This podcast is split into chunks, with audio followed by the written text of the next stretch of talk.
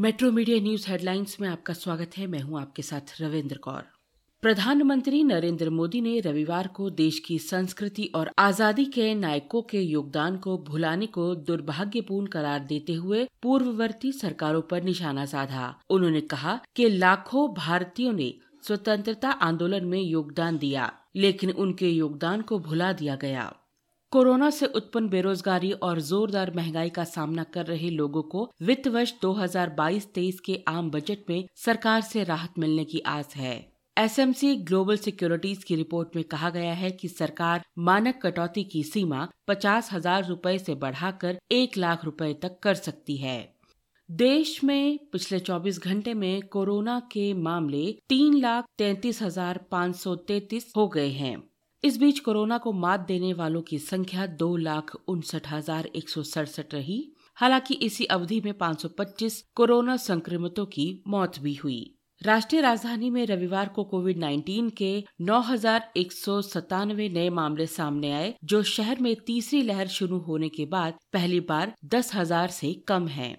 उत्तर भारत को अभी कुछ दिन शीतलहर से राहत नहीं मिलने वाली है। भारतीय मौसम विज्ञान विभाग के अनुसार दिल्ली, पंजाब, उत्तर प्रदेश और मध्य प्रदेश को अगले कुछ दिनों तक शीतलहर का सामना करना पड़ेगा। आईएमडी के पूर्वानुमान के अनुसार जम्मू कश्मीर, हिमाचल प्रदेश और उत्तराखंड में भारी बारिश या बर्फबारी हो सकती है। उत्तर प्रदेश के कई हिस्सों में बारिश होने का अनुमान है। रविवार की सुबह हिमाचल प्रदेश के शिमला में बर्फबारी हुई। इसके अलावा केंद्र शासित प्रदेश जम्मू कश्मीर के कई हिस्सों में भी बर्फ़ गिरी। उत्तर प्रदेश के कई इलाकों में आज लोगों को भीषण ठंड का सामना करना पड़ सकता है।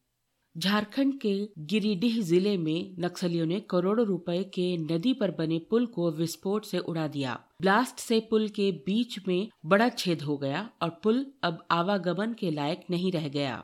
बताया जाता है कि शनिवार रात लगभग ढाई बजे नक्सलियों का दस्ता बराक डहा गाँव स्थित बराकर नदी पर पहुँचा और वहाँ बने पुल पर ब्लास्ट किया। इस घटना के बाद रविवार की सुबह पुलिस की टीम घटनास्थल पर पहुँची और जाँच कर रही है। पंजाब चुनाव के लिए भाजपा सहयोगी पंजाब लोक कांग्रेस के प्रमुख कैप्टन अमरिंदर सिंह ने 22 प्रत्याशियों की सूची जारी कर दी है। भाजपा अभी तक 34 सीटों पर प्रत्याशी घोषित कर चुकी है, जबकि शिरोमणि अकाली दल यूनाइटेड ने भी 13 प्रत्याशियों की घोषणा की है। पंजाब की कुल 117 सीटों में से पीएलसी के हिस्से में सैतीस सीटें आई हैं। पूर्व मुख्यमंत्री कैप्टन अमरिंदर सिंह पटियाला अर्बन से लड़ेंगे चुनाव।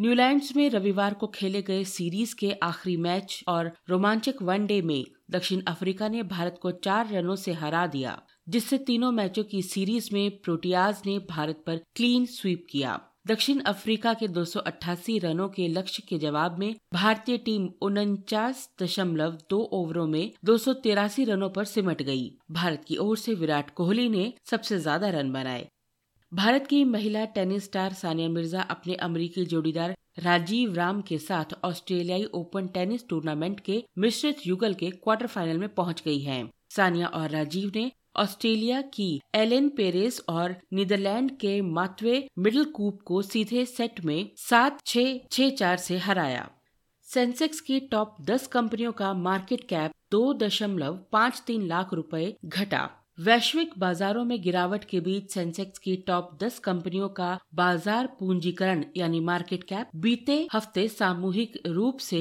घट गया। इस दौरान 30 शेयरों वाले सेंसेक्स में साप्ताहिक आधार पर करीबन चार फ़ीसद की गिरावट आई, जबकि निफ्टी तीन दशमलव चार नौ फ़ीसद के नुकसान में रहा। इन खबरों को विस्तार से पढ़ने के लिए आप लॉगिन कर सकते हैं W W W dot metro media live dot com धन्यवाद।